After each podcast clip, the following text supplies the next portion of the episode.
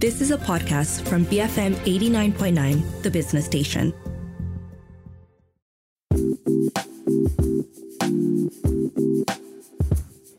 Good morning. Welcome to Resource Center. This is Audrey Raj. Now, bots are polluting the internet and have been doing so for years now. Now, when the Russian self proclaimed king of fraud, Alexander Zhukov, was arrested for his MethBot scheme that duped so many companies uh, in the US just before the pandemic, it was Zhukov's testimony that really scared most of us. Um, and he said uh, what hinted at an uncomfortable truth. The online economy economy is willing to look the other way while bots continue to wreak havoc. Now, this is just one of the reasons why the cost of digital ad fraud in the Asia Pacific region is estimated to cost some $17 million per day. Yes, you heard me right. I said 17 million US dollars per day. And with the Southeast Asia region continuing to support, you know, all the kinds of uh, e-commerce festivals like Singles Day, Black Friday, um, Cyber Monday, how is it that brands and advertisers can protect themselves from falling prey to bots and their schemes? Well, to talk to us about this today, I have online with me this morning Patricia Freijo, VP of Customer Growth at TrafficGuard, a company that provides ad verification measurement as well as fraud protection for brands, apps, agencies, and ad networks. Patri, welcome to Resource Center. Hi, Audrey. Thank you so much for having me today. So, Patri, uh, before we really jump into this, I, I know in I, I just mentioned Alexander Zhukov uh, and the whole MethBot scandal, uh, but you know maybe we can start by just defining ad fraud and you know what, just the kind of havoc that it like bots are wreaking online today. Absolutely. So we define ad fraud as any engagement that doesn't come from a real user with genuine interest. Mm. Um, so, under that, you're going to have malicious engagement, and that's the one that is designed uh, by these fraudsters to basically take advantage of advertising budgets. It can look like bots um, clicking and engaging with ads, it can look like malware or it can look like scrapers trying to steal competitive intelligence. Mm. Um, you also have the other side of um, that definition, which is genuine um, interest. Um, so that part may not have a malicious intent, but is also considered invalid traffic because it doesn't um, it doesn't provide any growth to the advertiser. Under that, you can have things like non-genuine engagement, so accidental clicks or competitor clicks.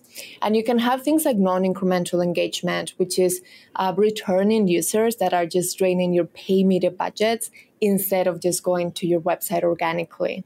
Hmm. Now, what are the common types of um, ad fraud, um, stealing e commerce customers? I mean, what what can you maybe define? Can you maybe tell us more about the common types of ad fraud that we see today? Uh, and give us some examples. Absolutely. So, when it comes to e commerce companies, they invest heavily in digital marketing channels. And the fraud tactics that we see vary based on the channels.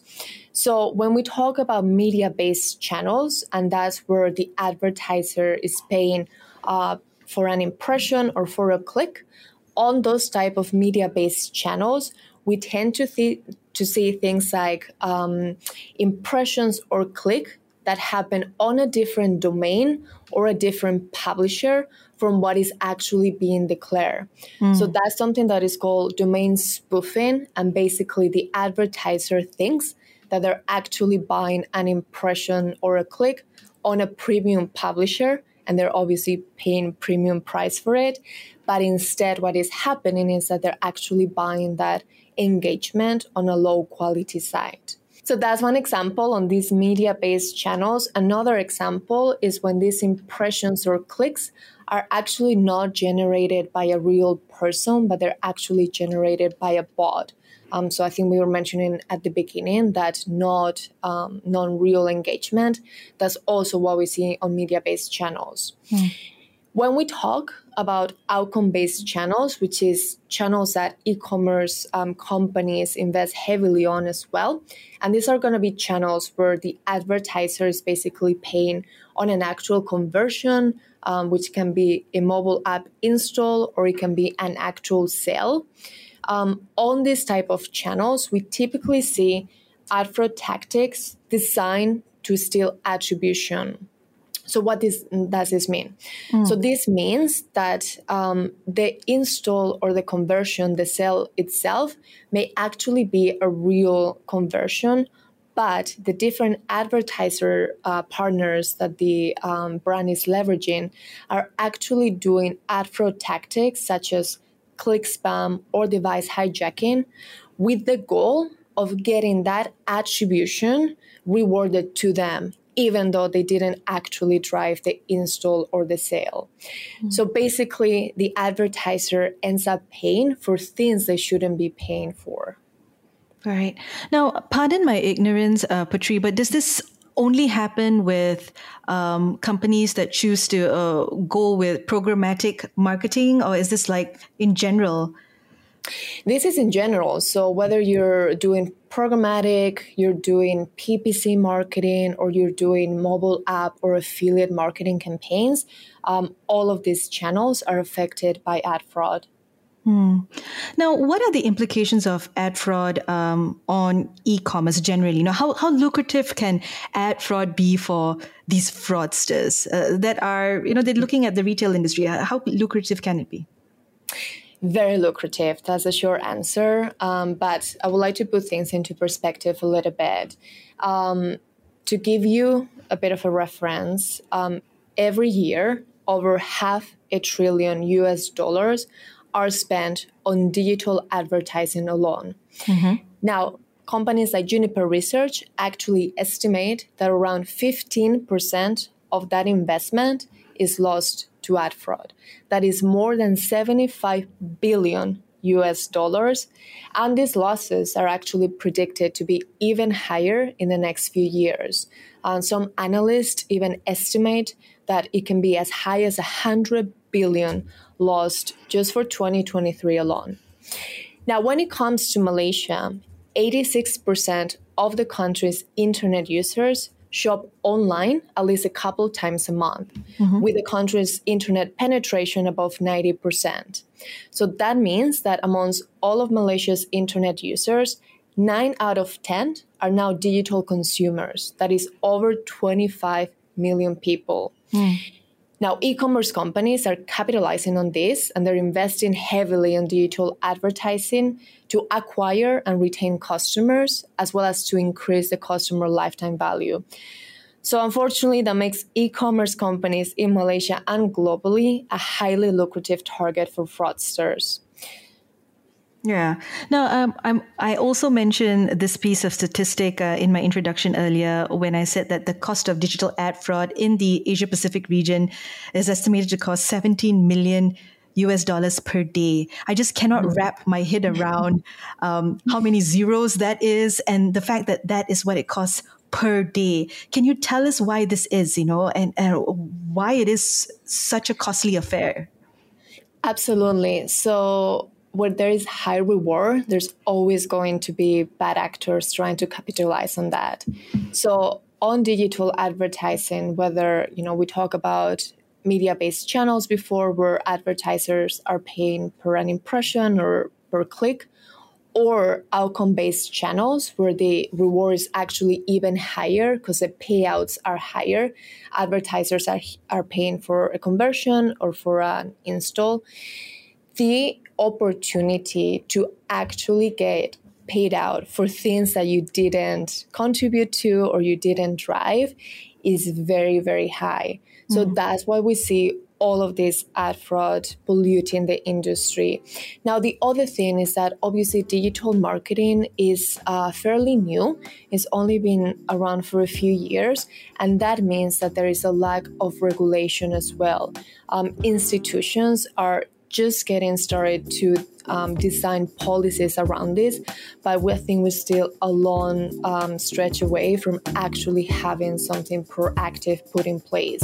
So that lack of regulation also makes the entry to um, these types of um, ad fraud schemes very, very low. Right.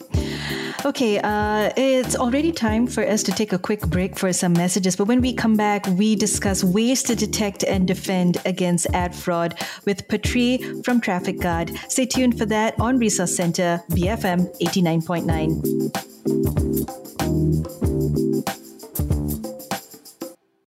Bribe free Malaysia? BFM 89.9, the business station thank you you are listening to Resource Center. This is Audrey Raj. Online with me today, I have Patricia Freijo, VP of Customer Growth at TrafficGuard, a public listed company that provides ad verification, measurement, as well as ad fraud protection for brands, apps, agencies, and ad networks. Uh, now, Patricia, before the break, you were talking to us about the different types of ad fraud and how costly it is, and you know just how lucrative ad fraud can be for fraudsters uh, that are eyeing the retail industry specifically.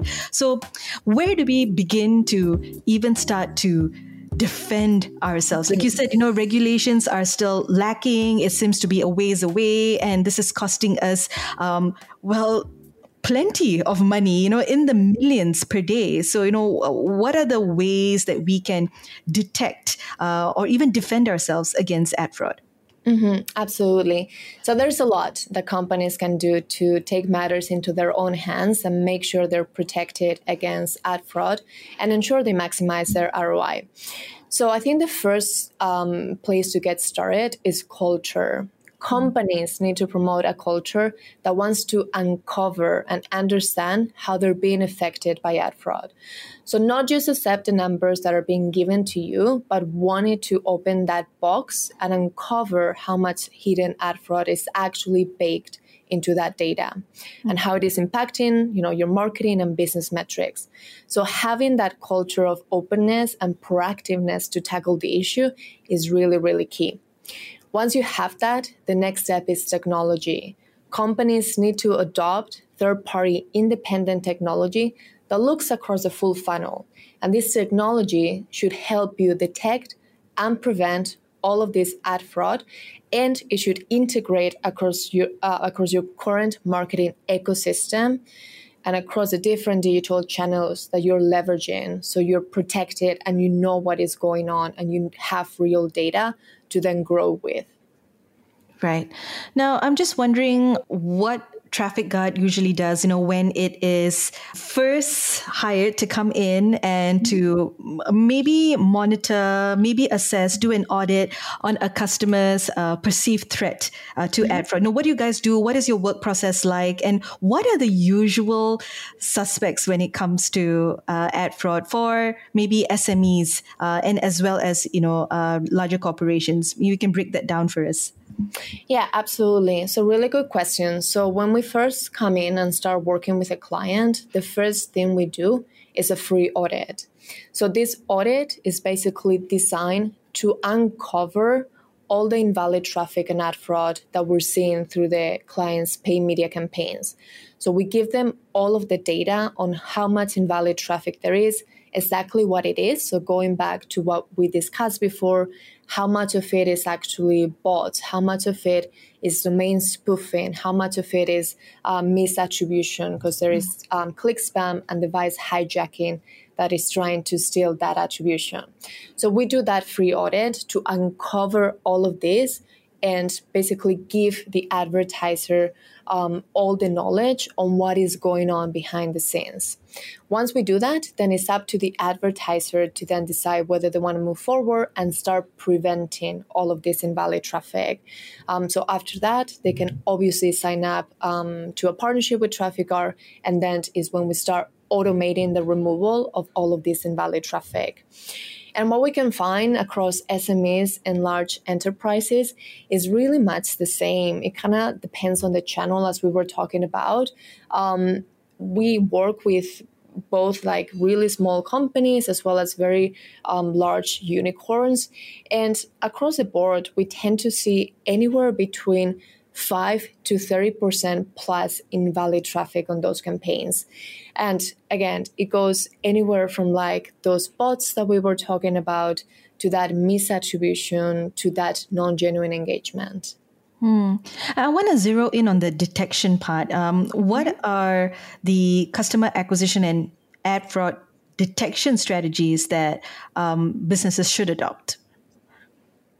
Yeah, so obviously, as as we talk about, it's like making it a KPI, right? Making sure you know what is going on um, on your pay media campaigns, understand how this ad fraud is baked into your data, and then make it a KPI to actually mitigate this mm. invalid traffic. That is really, really key to bring um, all of this down and help. The key thing is that you're not only mitigating invalid traffic and preventing it from affecting your campaigns, you're also opening yourself up to the opportunity to drive better performance.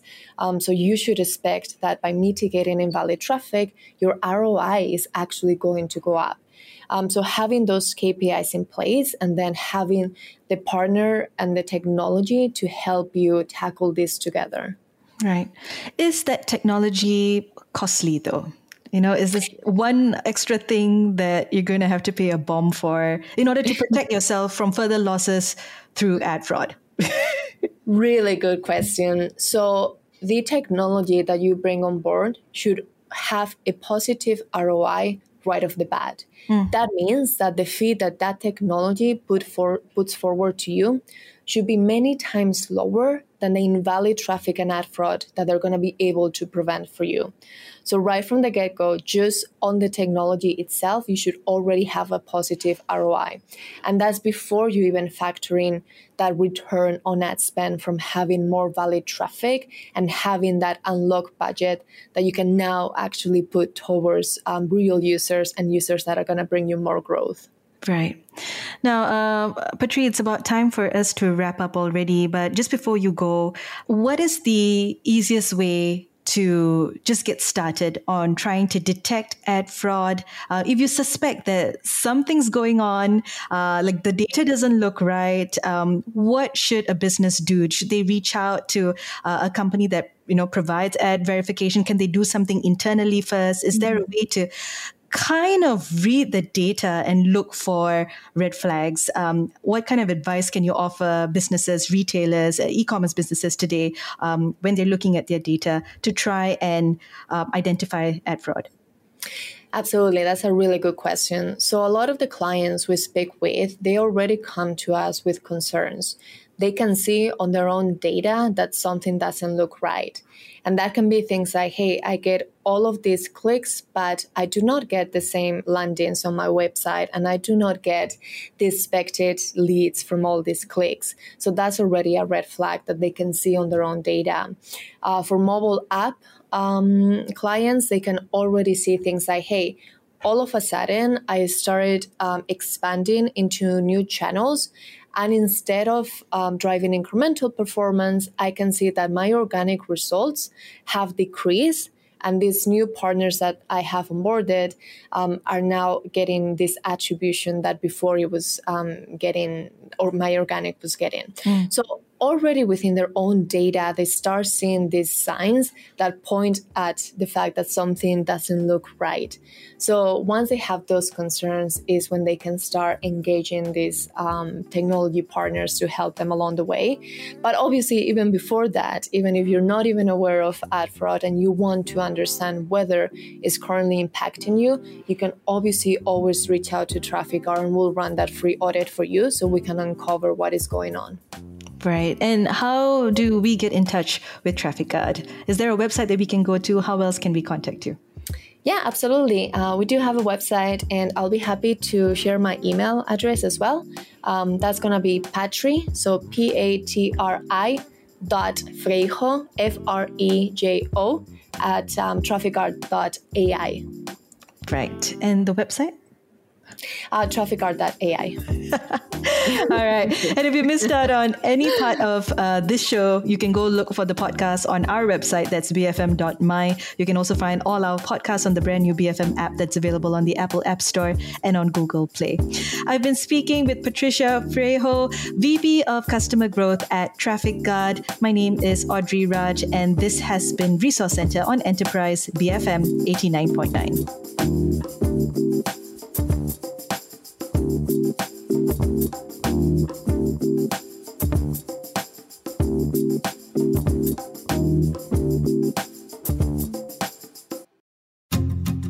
listening to a podcast from BFM 89.9, the business station. For more stories of the same kind, download the BFM app.